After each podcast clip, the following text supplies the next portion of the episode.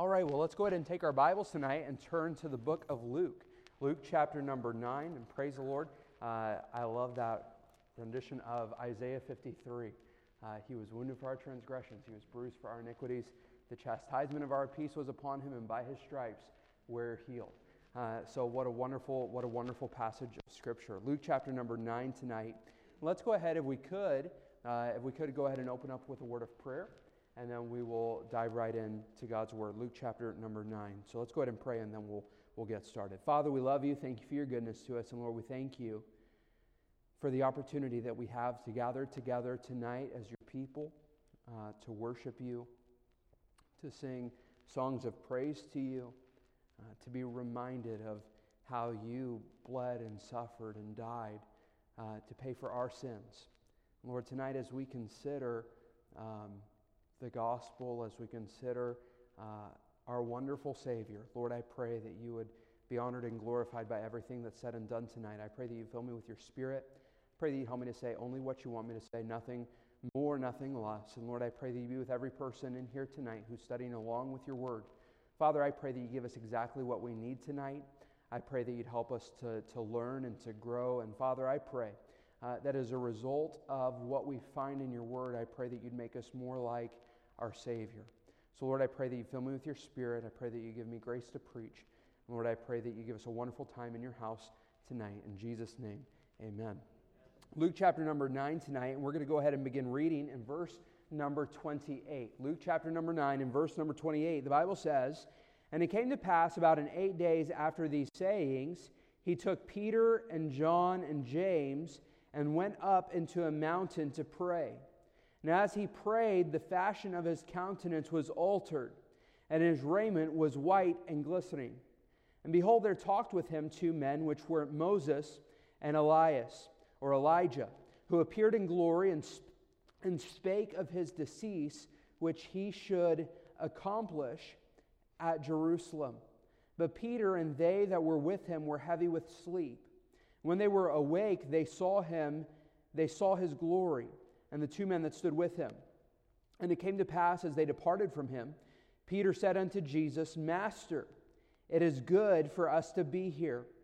Let us make three tabernacles, one for thee, and one for Moses, and one for Elias, not knowing what he said. While he thus spake, there came a cloud and overshadowed them. And they feared as they entered into the cloud.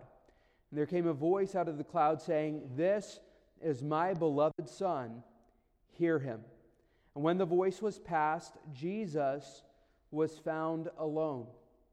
And they kept it close, and told no man in those days any of those things which they had seen. Five years ago, my life changed forever.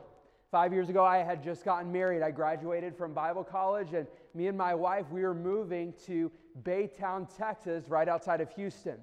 Whenever we moved to Baytown, I'll never forget, it was a Sunday night, and me and my wife, we went to a place after church called Whataburger. Uh, Whataburger is an amazing place, and if you've ever experienced it, you will know the life change of which I speak.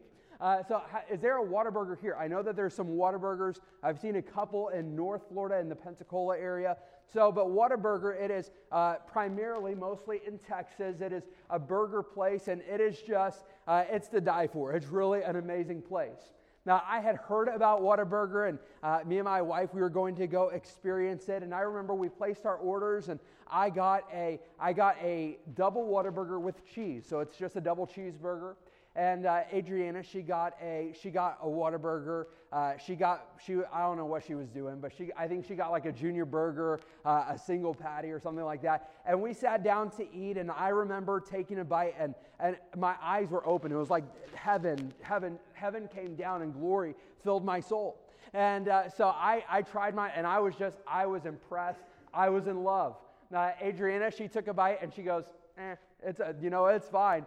And I said, What are you talking about? Uh, so we went back and forth, and I loved it. She didn't like it as much. Well, then, as I got married, uh, something happened to me that happened to a lot of guys after they got married. I started putting on a lot of weight. Uh, so I was encouraged. Uh, I was encouraged to not get double double burgers, not double cheeseburgers. uh, I was encouraged to get just a single patty. So I remember I got, I got the single patty. I was trying to be good. And I took a bite and I realized something. There is a big difference between a single patty Whataburger and a double, a, a double meat Whataburger. Now, friend, let me tell you something. Have you ever experienced a Whataburger? Listen, it's, it's not about size. It's not about the size of the burger. It is about the meat to bun ratio. Uh, there's just something about that extra beef that is in that burger that is just, uh, it, there's nothing that compares to it. Uh, later, I discovered something called a sweet and spicy bacon burger. If you ever, if you're ever, if you're ever in Texas or if you ever see a Whataburger, just pull over, get a sweet and spicy bacon burger, and your life too can be changed. Uh, but I was talking to my wife and I said, "Hey, listen, the, the single patty is just not going to cut it. Uh, you need to try a double meat Whataburger. You've got to try it." and she and she would tell me, "Well, I, I don't need it. I can't even finish. Uh, I can't even finish a single patty. I can't finish uh, one with one patty. Why would I get one with two? And I and I told her, uh, "Listen, dear, it, it's not about the the size of the burger. It is about the meat to bun ratio. It's just there's just something special about it." Well, she didn't listen to me for a while, um, so she's grown in a little bit of grace since then. No, just kidding. Uh, so uh, she didn't listen to me for a while, and then uh, we were expecting our first daughter, Julie Ann. And uh, Adriana, she got, she got a little bit more hungry because she was eating for two. Uh, so I took that opportunity one more time to encourage her. Hey, dear, you need to get, you need just get a double, just get a double meat Whataburger. So finally, uh, she got it. She ordered it. And I remember we sat down and uh, we sat down in that corner booth uh, of Whataburger. And, and, and, I just remember she, she took that, that burger up to her mouth and, and she sunk her teeth in. And then all of a sudden, her eyes literally were open. Uh, they got so big. And uh, whenever she bit into that burger, she was like, okay, now I see. Uh, so once she was blind, but now she sees. Uh, once she got that double meat, Whataburger. And now, whenever we go to a burger place, really any burger place, uh, we usually get double meat because there's just something about that little bit of extra beef that is just, it's just incredible. It's, it's really amazing. You know, on that day, since she tried the double meat Whataburger on that day, my wife has never, uh, she has never gone back to a single meat uh, patty on a burger. She's never done it. Now, why not? Why wouldn't she go back to that single patty. Well, once you try something so wonderful and so amazing, you can never settle for anything less. Am I right? You know, the Bible tells us to taste and see that the Lord is good.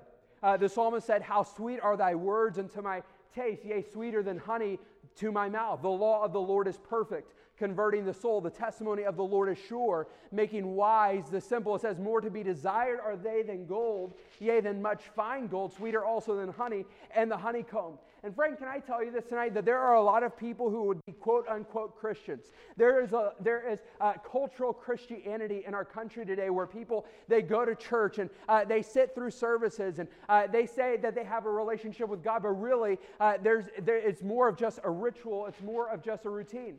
Uh, there's a lot of people that they go and they sit in church, but they don't really know the God that they sing to. And friend, if we can be honest with ourselves, I know that there's been too many times in my life now, where I've gone to church, where I've, I, have i have read my Bible and my devotional time with God, uh, but a lot of times it just becomes uh, a little too ordinary. It becomes a little too ritualistic. It becomes a little too routine.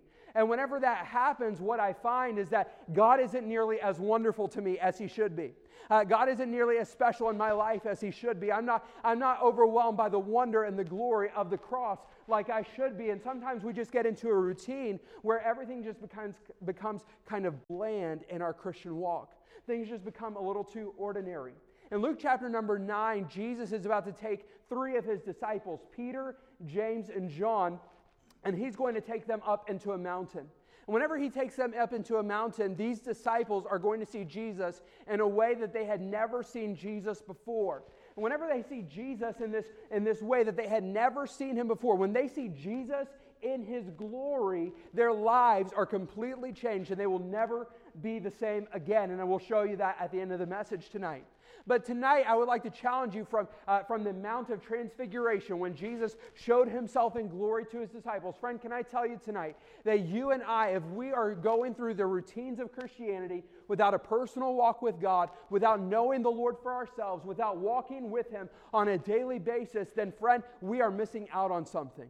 And tonight, what I would like to show you from God's word is that if you will turn your eyes upon Jesus, if you will see him, if you will, if you will bear your heart out to him and say, Lord, I need a closer, more personal walk with you, your life and, and my life will never be the same again.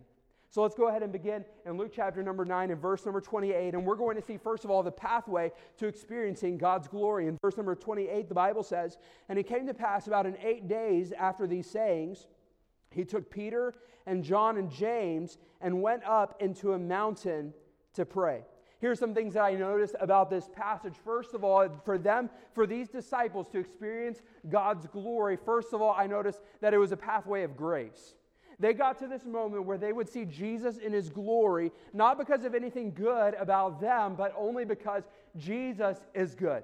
And aren't you thankful that uh, you and I, we can have a relationship with God today, not because of our goodness, not by works of righteousness which we have done, but according to his mercy, he saved us by the washing of regeneration and the renewing of the Holy Ghost. For by grace are ye saved through faith, and that not of yourselves, that is the gift of God, not of works, lest any man should boast. And what we see here in this passage is that Jesus, he's about to go up into a mountain, and it says that he calls out Peter and John and James to go with him. I just, I just imagine being here in this passage and Jesus, he's walking and uh, Jesus knows what's about to happen. And he just calls Peter and John and James. And whenever I think about those people, whenever I think about those disciples, you know, Peter and John and James, they were some interesting characters, weren't they? Uh, Peter, you know, I, I love Peter. Peter's one of my favorite characters in Scripture. Uh, I love whenever he steps out and, you know, whenever he walked on the water, the miracle of walk, when Peter walked on the water. Uh, there w- really, the significance of it was just that Peter wanted to do something big for God.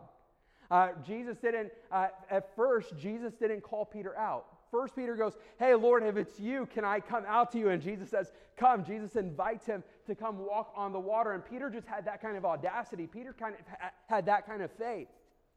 But Peter also messed up quite a little bit, didn't he? Uh, there was a time whenever Jesus, actually right before here, Jesus talked about uh, his upcoming crucifixion. And Peter stands in front of the Son of God and he tells him, No, Lord, I'm not going to let that happen to you. And Jesus said, Get thee behind me, Satan. And uh, Peter had that, that fall. Peter had that mess up. Peter had uh, the fault whenever he denied the Lord. Uh, on the night of Jesus' crucifixion, whenever uh, they went to Peter and they said, Hey, you're, you're one of Jesus' disciples.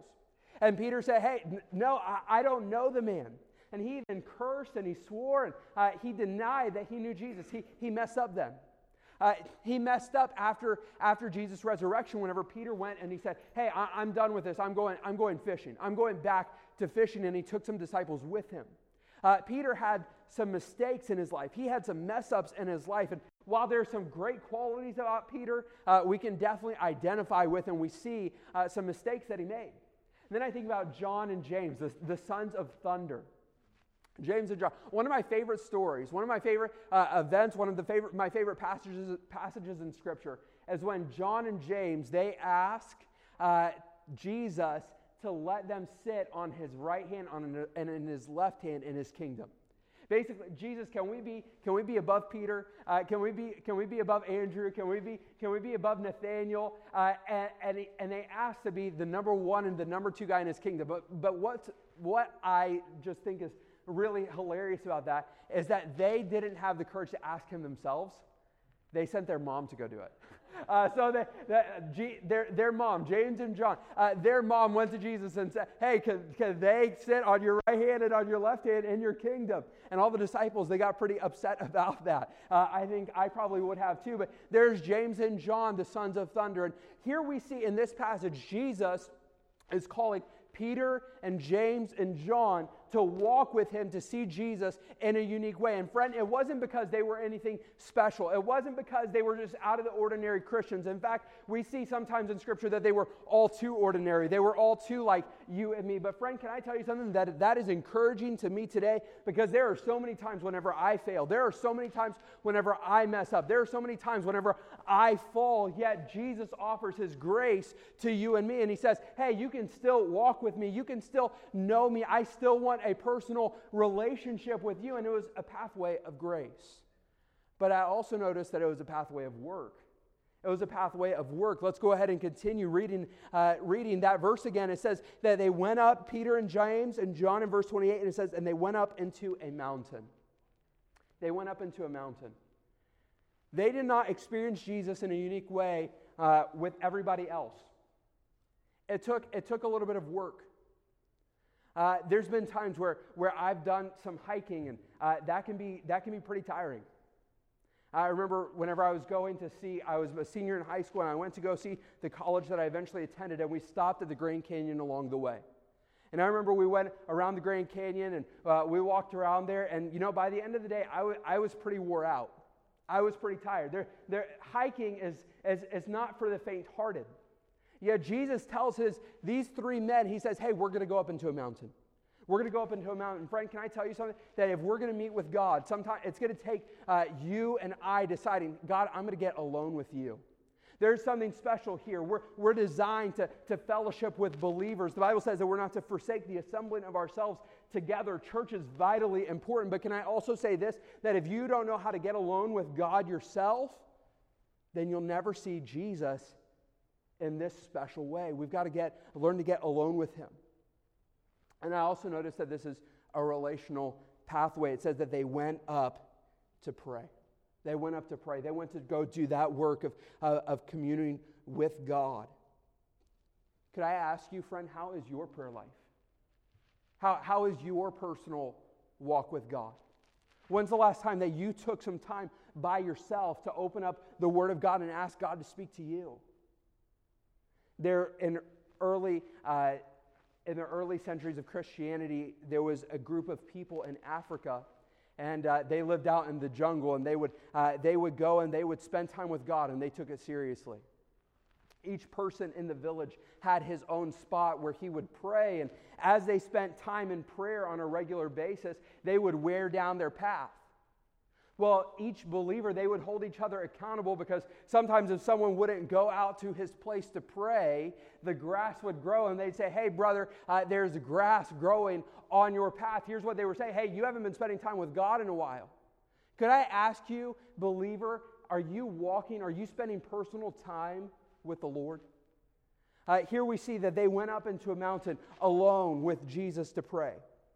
But uh, not only do we see the pathway to experiencing God in His glory, I also notice here that there's actually a little bit of confusion surrounding God and His glory. Here, continue reading with me. It says, And it came to pass, uh, or in verse number 29, it says, And as he prayed, the fashion of his countenance was altered, and his raiment was white and glistening. And behold, there talked with him two men who were Moses and Elias, who appeared in glory and spake of his decease, which he should accomplish at Jerusalem. But Peter and they that were heavy were with him were heavy with sleep, and when they were awake, they saw his glory and the two men that stood with him. And it came to pass as they departed from him, Peter said unto Jesus, Master, it is good for us to be here. Let us make three tabernacles, one for thee, and one for Moses, and one for Elias, not knowing what he said. So here, Jesus, he's taking them up into a mountain, and then he says uh, Jesus was transfigured. He appeared in glory. His clothes were white and glistening. I just, uh, I can't, that would just be something that is be, really beyond our comprehension. But in this moment, Jesus' disciples were seeing him not as the carpenter of Nazareth, but as the King of glory. Uh, they're not seeing him as, as, just, as just this man from Galilee. They're not seeing him as the Son of Man. Now they are seeing him as the Son of God. Uh, they're not just seeing him as, as a hard worker who traveled around the country. They're seeing him as the wonderful counselor, the mighty God, the everlasting Father, the Prince of Peace. And here they are seeing uh, the, the, the person, the God who created the world. And they're seeing all of that in his glory. And when they see that, the Bible says uh, that they saw him. And, and, and when they saw him, they saw some other people that came with him. There were some other people with him. And we see that they were Moses and Elias or Elijah. Now, I just like to say, Moses, here he was, and Moses uh, represented the law to, to the Jews. Uh, the Bible says that the law came by Moses, but grace and truth came by Jesus. Uh, and then there is Elijah, and, and, and, to the Jews, Elijah represented all of the prophets. Uh, he, was, he was really the great prophet of the Old Testament. So here's Moses, and here is Elijah, and they see, they see him with Jesus. And, and for sake of time, we're, it says that we're just going to go really quickly right through this, but it says that they came in glory. So here is where uh, Peter gets a little bit confused. Uh, because the Bible says that whenever Peter saw them, he wanted to build tabernacles for, for all three. Peter says, and I love how Luke says it. Luke says, Peter said, Hey, Jesus, we want to build a tabernacle for you, and we want to build a tabernacle for Moses, and we want to build a tabernacle for Elijah. And then Luke says, Hey, but listen, he didn't know what he was talking about. he, didn't, he didn't know what he was saying. We know that he's talking crazy right now, but he didn't understand it, so let's all give him a little bit of slack here. Uh, so uh, that's what Luke says in, in, in the text. Uh, but here they are, and, and Moses get, and I'm sorry, Peter gets a little bit confused here because he sees great men of the faith. He's seen uh, some of his heroes, people that he had read about, people he had heard stories about. And the reason why he got confused is uh, for one reason, they looked a lot like Jesus. If you notice, Jesus, here he is in his glory, and then it says that, Mo- that Moses and Elias, that they too appeared in glory. And what a wonderful hope that is that we have that someday we'll be glorified with the Lord Jesus. But here they are, and they have appeared in glory. They look like the Lord Jesus, but not only do they look like Jesus, they also talk like Jesus. Up to this point, Jesus has foretold his crucifixion. Jesus has talked about how he would die on the cross to pay for sins. He said things like, Hey, I will destroy this temple, and in three days I will rise it, I will build it up again. Jesus has foretold his death, but nobody really understood it. When the disciples heard it, they didn't want to receive it. Yet, here in the passage, it says that Moses and Elijah are talking with Jesus about his death, which he should accomplish at Jerusalem. And I love how, how it puts it there that he should accomplish at Jerusalem. They weren't talking about, you know, Jesus, this is what's going to happen to you, and it, it's really going to it's going to be painful. They, they're saying, hey, Jesus, you're about to win the victory. They said the death that he would accomplish at Jerusalem. They know that, hey, some, pretty soon you're going to say it is finished and you're going to pay for the sins of all of humanity. I just picture Moses and Elijah worshiping the Savior as they're saying, hey, Jesus, uh, pretty soon you're going to die for our sins. And that's the reason why we can have a relationship with you. You're, you're about to die and you're about to suffer for us. You're about to be wounded for our transgressions. You're about to be bruised for our iniquities. And, and Jesus, we just want to say thank you for that. Uh, we appreciate that. Jesus, we love you for that. Thank you for what you are about to accomplish for us. And uh, they are the only people people in Scripture up to this point who have talked like Jesus talked. They're the only people who have talked about Jesus' upcoming crucifixion. The disciples didn't talk about it, nobody else. But here is Moses and Elijah talking about the death that Jesus would die for the sins of the world. They talk like Jesus. And, friend, can I tell you this? That a lot of times in our lives, we allow people in our lives, spiritual leaders, people, spiritual people in our lives, who they look like Jesus. And by the way, we should all look like Jesus. The Bible says that we are ambassadors, we are representatives of Christ. Romans chapter 8 says that we know that all things work together for good to them that love God, to those who are the called according to his purpose. The purpose is in, found in verse number 29 for whom he did foreknow, he also did predestinate to be conformed to the image of his son. We were created, we're, we're saved. Uh, Ephesians chapter 2 says we are created in Christ Jesus unto good works. We're supposed to be becoming more like Jesus. But a lot of times in, in my life and in your lives, a lot of times we look up to spiritual people in our lives and they kind of become like a little Jesus to us.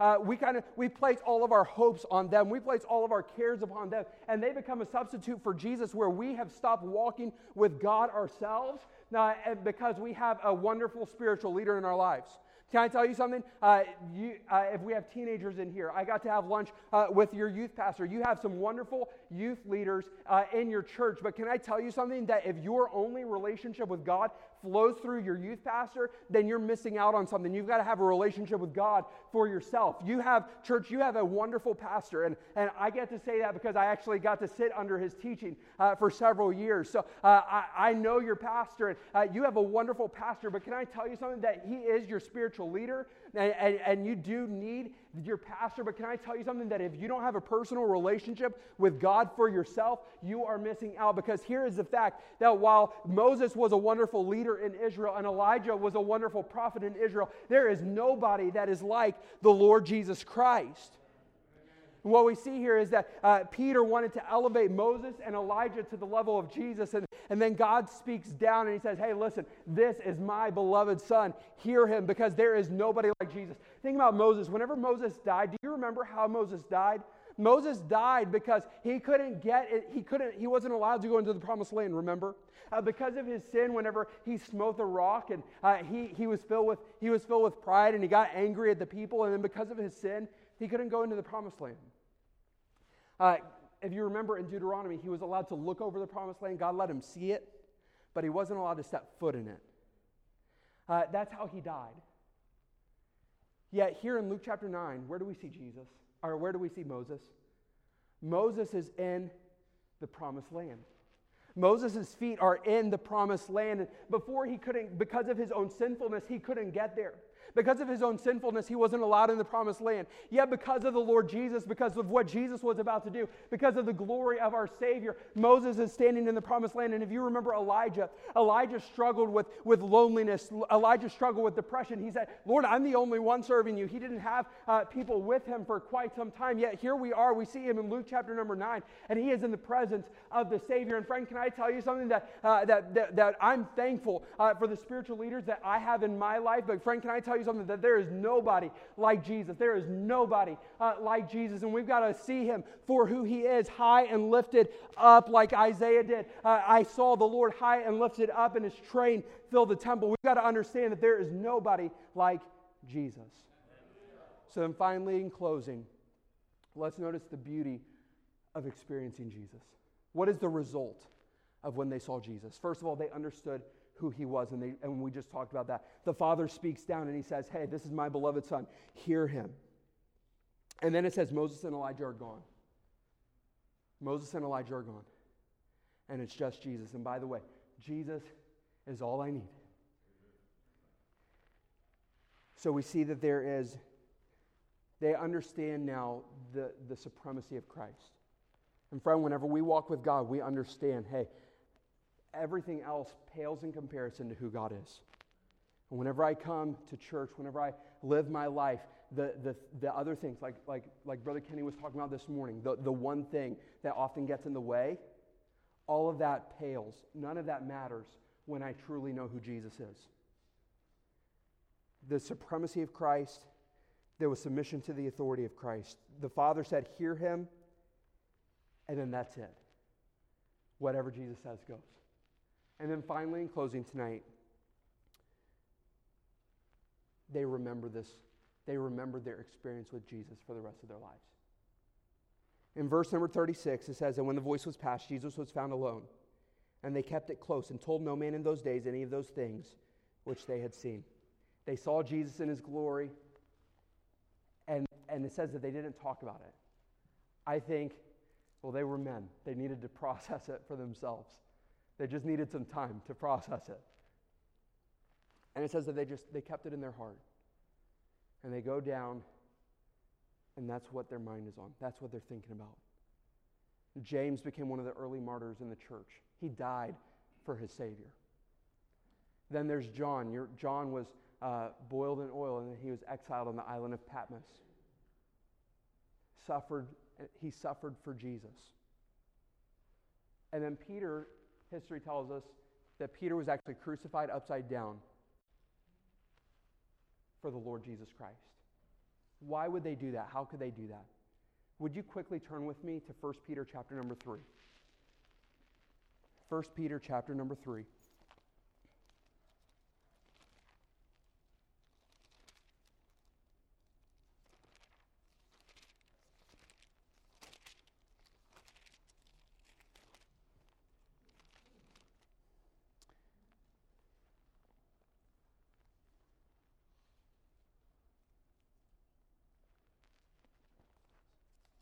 Second, I'm sorry, 2 Peter chapter number 1.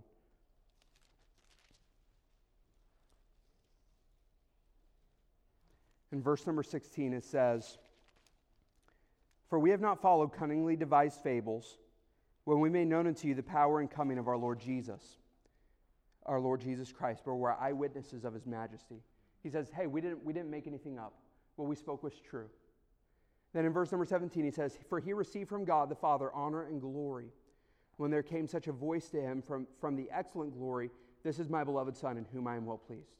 Verse number 18 says, In this voice which came from heaven, we heard when we were with him in the holy mount. Here's what, they were, here's what Peter's saying. Peter's at the end of his life, and what he's saying is, Hey, listen, I live my life. I, I, I preached. I, I, I'm, I'm going to suffer. Everything that I've lived for, I've lived for Jesus. And it wasn't something fake, it wasn't something we made up. What we did, this is the reason why I did what I did. This is the reason why I lived how I lived. Because I saw Jesus. I saw Jesus for who he is. I saw him in the mountain. And friend, when you meet with God, it changes, it changes you forever. And it motivates us for life. I remember whenever I first started in ministry, um, honestly, uh, the first couple of months, we, we got into a youth ministry that was really hurting. It was pretty painful, and honestly, I kind of wanted to quit. And I remember just getting with God and praying and crying out to God and seeing God a little bit for who He was. I knew, hey, you know what? I'm, I'm where God's called me to be. Jesus, Jesus is enough. And I remember sitting down and reading Acts chapter number 1, verses like Isaiah chapter 61, Luke chapter number 4, when God burdened my heart, put, put a burden in my heart to start a church in Houston. Listen, it didn't happen because somebody told me that I should. It happened because I met with Jesus. And friend, can I tell you in your life that you need to see him in a way that you've never seen him before? So, friend, cry out to Jesus, call out to Jesus, find him in his word. Jesus said, They that seek me early will find me. So let's seek the Lord. Let's get out of the routine. Let's, get, let's not be ritualistic. Let's truly meet with Jesus and let our lives be changed forever by him. Let's pray. Father, we love you. Thank you for your goodness to us. And Lord, thank you for who you are. Thank you for loving us. Thank you for dying on the cross to save us. Thank you that we can have a relationship with you. And Lord, I pray that our lives would never be, be the same because we've met with you.